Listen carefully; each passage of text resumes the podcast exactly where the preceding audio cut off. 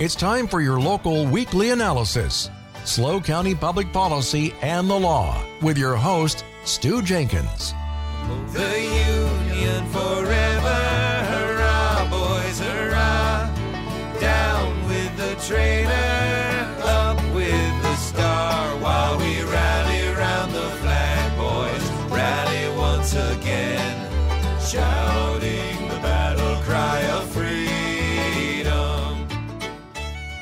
Welcome back to SLO County Public Policy and the Law, only at K News 98.5. I'm your host, Stu Jenkins. As a lawyer, I help people protect their families and real estate with their estate plans. Since 1978, I have tried several thousand Slow County court cases. It has been my privilege to strike down unconstitutional election laws and city ordinances.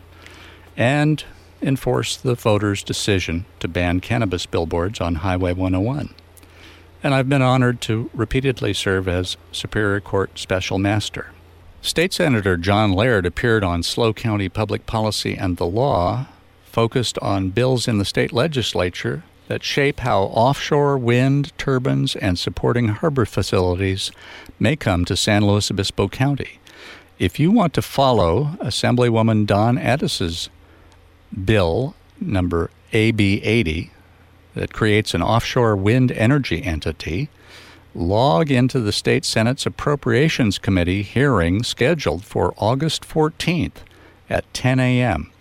You can find the link to the State Senate and to Dawn Addis's office on SLO County Public Policy and the Law's website at knews985.com.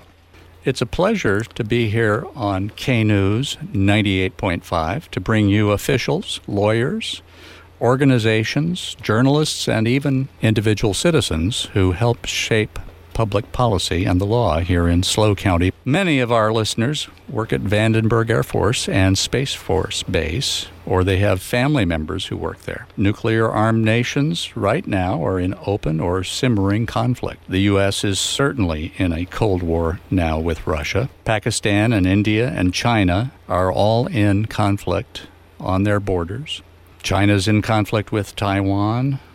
Iran, Israel, and Korea all have nuclear weapons. But let's not panic. On the other hand, let's not be complacent. That's why I wanted to talk with George Sullivan about bomb shelters in our second hour. I'd like to introduce you to George Sullivan. He is a resident of San Luis Obispo County and he works in telecommunications, and he's not going to tell us anything that violates national security um, rules. Are you, George? Or my security rules. or his own security rules. well, George, uh, right before we started on here, you said that you were living your childhood dream. Yeah. And just for Tell the, me about that. the sake of etiquette, uh, could I address you as Stu? Please call me Stu, George. Okay. Well, now that Uh, got Can I call that- you George? Absolutely. We've All been right. uh, passing each other on the sidewalks of San Luis for many years, so Many years. I guess we can do that. So yes, my childhood dreams. Um, well, I am living my childhood childhood dreams. In the '60s, uh, we all knew about duck and cover. I was in the sixth grade, and and uh, I remember my father telling me, if you see a flash, hit the ground, find a low place to drop into, and uh, you may only get your backside burned. But uh, you know that did stick with me, and I do remember uh, JFK and uh, the near miss and close call. We and we didn't have a nuclear bomb go off, and life was going to be good forever. Well, after that time, I uh, were living in a subdivision, started building little underground forts of my own. Um, when they built homes in those days, they built lots of them at one time. They had a lot of scraps, and I was able to uh, dig a big hole and put two by fours across the top and plywood and cover it up with dirt and and make my own little bomb shelter. Uh, and then I also learned that dirt is much heavier after a rain because the roofs collapsed. And then the next time I built them, I built them with uh, the structural integrity needed for wet dirt. And uh, so, and here I am today. Uh, I think I'm an adult. I'm in my 70s, and and uh, back in 2004, I had the opportunity to buy a real bomb shelter. And so I, I did, and never connecting the the past with the present. But uh, as I reeled back, I realized that this is something I've always wanted, and now I have it, and how lucky I am.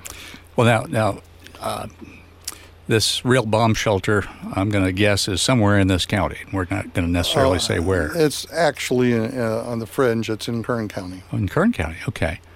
And um, there, bomb shelters were built for a lot of purposes. Um, you know, being being just over seventy myself, I remember the Cuban Missile Crisis, and a lot of a lot of younger people don't know the kinds of tensions that and worries that people had during the uh, Cold War.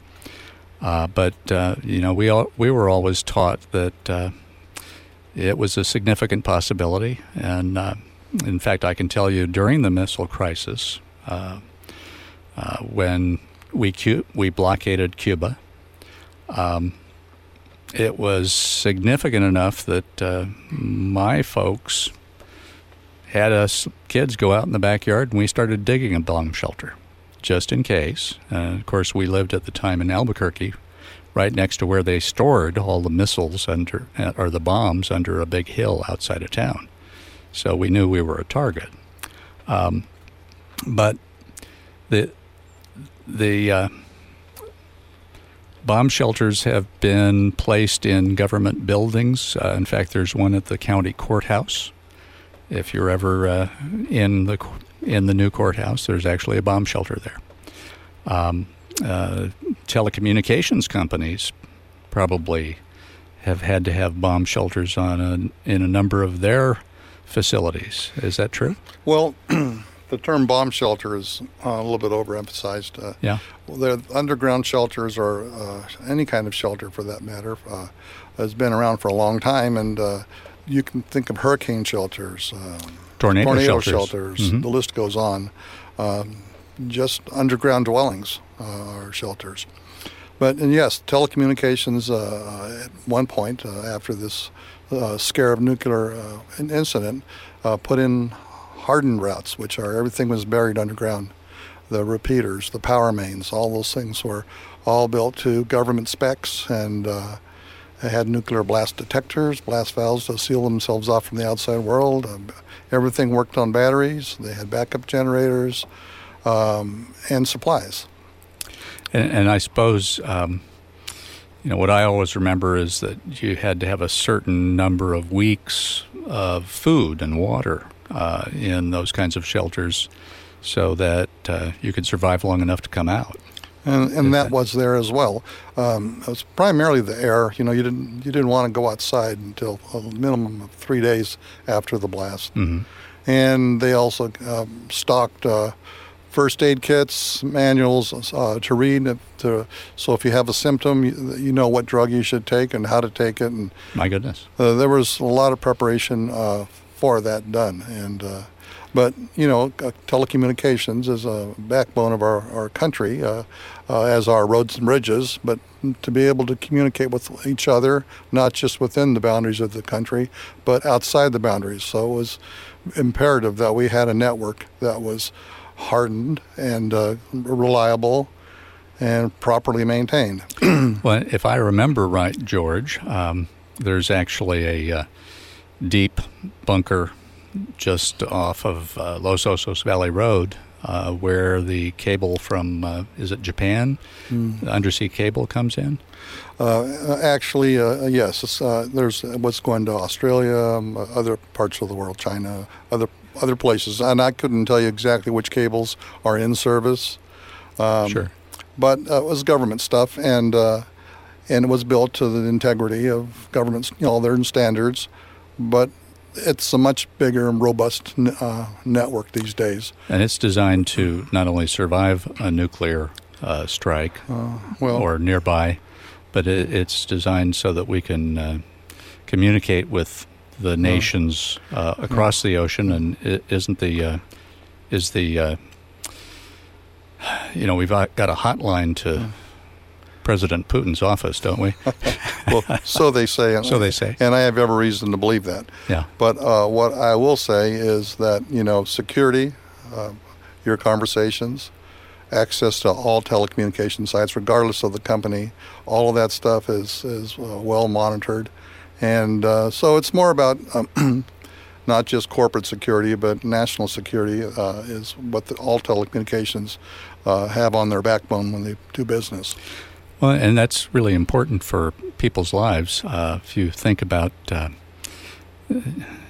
almost everything is digitized these days, and Uh, if you want to get a hold of records, uh, for instance, the uh, the county of San Luis Obispo has a fine library, law library, which is not too far away from the bomb shelter that's built into the building. I might add. Right. Uh, but um, you know, if if all the telecommunications go down, there's no uh, internet access to Westlaw, LexisNexis, government records uh, of any kind, and the only place you can get those would be in the law library or in a real library, um, and and um, so it's important for you folks to guarantee that we can all communicate. Well, you know, I would probably rather use the term uh, a safe house because it's Okay. it's all about safety, not right. uh, uh, just the integrity of the network, but also for the people that work there uh, and the community that uh, hosts these locations. Uh, Mhm.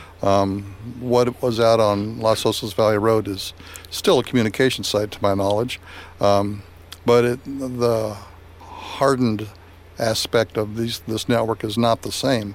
Uh, what has improved is more people in the business, um, a much larger, uh, robust grid.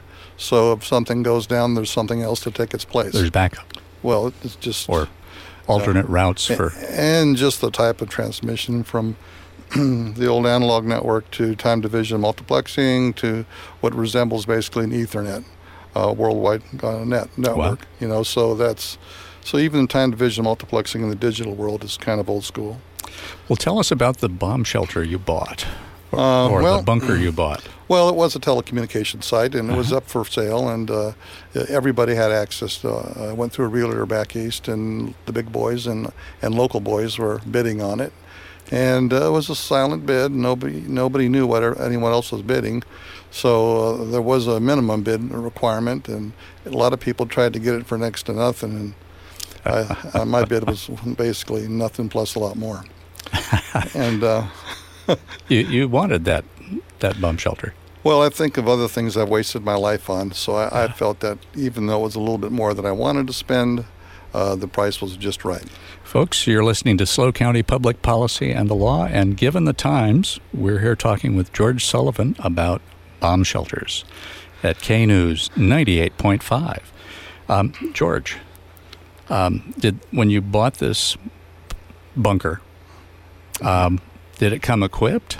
Well, it, it didn't have the water system wasn't working, power was turned off. Uh, basically, the peripherals were down, and I bought it as is, and uh, it was cash and uh, a, a quitclaim deed. So the, the, the it was released. I inherited whatever, and uh, um, so I, you know, inch by inch, got everything working again, and uh, it's.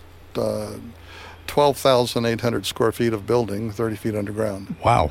And uh, it's, uh, you know, some people work on old cars and I work on old buildings. Well, 10 12,000 square feet of building underground is, uh, you could house quite a few people in there, couldn't you? uh, for a while. For a l- little while. I think they eventually not like each other.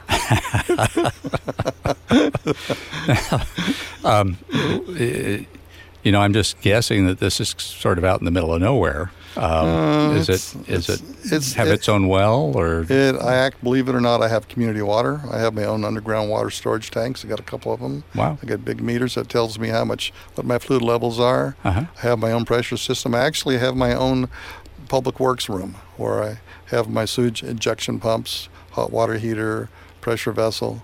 And and so, well, you said sewage.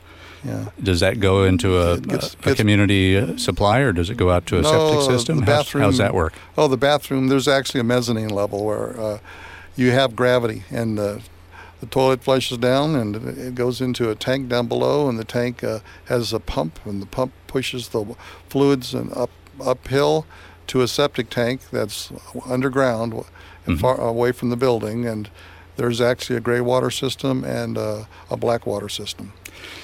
Now, it's been a long time since I studied plans for bomb shelters, um, but I can tell you I did. in, in the old days because we all had to. Um, uh, how do you get air, fresh air into this uh, underground bunker? Well, the air circulation is, is via blast valves. The air has to go through valves because if there's a nuclear blast, those valves need to be shut. They need to shut. Yeah. So the air goes in, uh, circulates through the room, and uh, uh, there's louvers for one-way air mo- motion. Mhm. Uh, there's also air directed to the condenser tubes for the air conditioning, um, or the uh, air filtration system for the engine room that's underground. And uh, um, it was built in the 60s, so it was vacuum tube technology then. So they had to make it habitable for the people that worked there. sure. So you had air conditioning. Sure. And, um, you know, when I did study this long ago, uh, filtration systems often uh, depended on the fact that uh, radioactive substances are pretty heavy, even though they're airborne because they're so small. Let me interrupt on that filtration system. Not only does it have great filters, it also had uh, has a water system where you, the air goes through uh, uh, basically a, a spray, So it, it goes through a water bath, Okay. and so the air coming out the other end is pretty well scrubbed, and that air is primarily for running through the engine to cool the radiator Wow. for the generators. For the generators, and uh, not for breathing. Um, uh, yes, it is. It's that too. That too. Okay. Um, folks, you're listening to George Sullivan. We're talking about bomb shelters right here on K News 98.5. Um, where, how's our time, JC? JC is our executive pr- producer, folks. He's the silent partner in this uh, broadcast. Okay. Well, one of the things I wanted to uh, talk to you about, George, was uh, when people, if people want to have a shelter uh, on their own property, uh, are there uh, things that they need to think about doing? Um, well, of course, uh, any architect is going to, or structural engineer is going to be talking elevations, and and uh, and you've got to think of the lowest point of that project, uh, and so you can dig for that point, and then you build it from the hole in the ground up. You typically you're going to want to put your access to your structure and everything from within the house. So in a sense, you're going to build your house above the container that you have buried in the ground with your supplies and uh, life supports. Now, do you? Um, uh, once upon a time, the ethic was that you didn't get a permit and you didn't tell anybody about the fact that you were building one. Because the theory was if you had one, your desperate neighbors in a nuclear attack might actually attack you. and and that is the theme of a number of movies. Yes. So it's it's for real. well, I, I'm not sure that we should say all the movies are real, but well, I mean, it's Yeah. it's stuff that people can relate to. sure, You know, that's right. It's like hunger. You know, no one really understands hunger until you've been until hungry. you've been hungry. And uh, so the uh, when, when you now that you have your bomb shelter, of course, uh, you know where you're located. Uh, well, heck, I've I've seen tornadoes in the valley. Um, Yeah. This would also be a good place for you to retreat to if there was a tornado. Well, the best scenario is to build your safe your safe haven uh, below your home. hmm And and where I live in the national forest, that would be very useful because if there was a forest fire, I'd just go downstairs Go downstairs. and latch the door shut, and have my communication set up so I can measure the outside temperature, things like that. You know, you can do that with your bomb shelter, right? uh, uh, I can. I, I don't monitor outside air temperature, but I can. You could. But you know, you can see there's a lot of opportunity if you build a, a safe house uh, for people who live in the forest. Would be for fire. People who live in proximity of tornadoes. Uh, there's a lot of reasons to build a safe house. Uh, I'm not a prepper. I'm not somebody that is waiting for the next big one. You know. Oh, I know that. Uh, yeah, the, this is uh, nobody's waiting for the big one, but uh, there's nothing wrong with being prudent. Yeah. The the other thing that uh, I have to ask you about is maintaining a 12,000 square foot underground home basically. Look, look what, at it this way. What do you do? It's all underground. It's all underground. There's nothing to paint. There's nothing to get dirty. It's all filled, kept clean. Uh, my water system's tight. Uh, the thing is well alarmed, uh, so I don't really have to worry about intruders because the law enforcement will be there really fast. Well, now do you do you have to rotate food in and out or I- supplies? I do have some MREs. Uh, I have some a lot of Girl Scout uh, cookies and candies and things that. I, but no, I, I have some uh, potato chips. I got a microwave oven and an assortment of junk food that probably should be thrown away. you're you're going to be uh, uh, going right over to the Girl Scout uh, office there on Chorro Street Yeah, to pick and, I, up your and I your- stashed a couple bottles of wine, you know, just in case. just in case. Yeah. because you know, if you're the last person alive, you probably want to have a glass of wine. Uh, well, hopefully you have some some people with you. Yes. Yes. Um, now, the do you have to? Um, how often do you have to go and maintain this I, I go out there. I used to go about every couple of weeks. Uh-huh. I've been shortening the, no, I mean, lengthening the duration because I'm taking care of a mother, so I, I have to go visit her at the other end of the spectrum up by San Francisco. Sure. And um, so my time is, and plus my job, and I have a wife that well, we need to go do, do other things. Sure. And uh, so uh, it's not as frequent. When I originally bought it, I was pretty busy out there bringing things back, putting it back. It's like buying an old battleship or an old ship, you know. It takes a while to get it back into its operating condition. George, um, when you when you bought this, uh, is there ever a time when you regret having purchased a twelve thousand square foot underground bunker? Not at all. It could be 110 degrees on the surface. I go down there, it's 7 degrees, 7 0. And uh, I'm watching an old 1960s television set with my 1960s fake book guitars music, my guitar down there, and life is beautiful. I'll be. well, that is great. And uh, of course, if there was the big one, you wouldn't be getting 1960s television transmissions anymore. That But- would that would be what alerted me that we had a problem. The TV would quit working. I would not hear it though. I guarantee you that. Okay. Well, there we are. Well, that's wonderful, George. Well, thank you for telling us about your bomb shelter here on K News 98.5. We're going to be back with SLO County Public Policy and the Law right after this news break.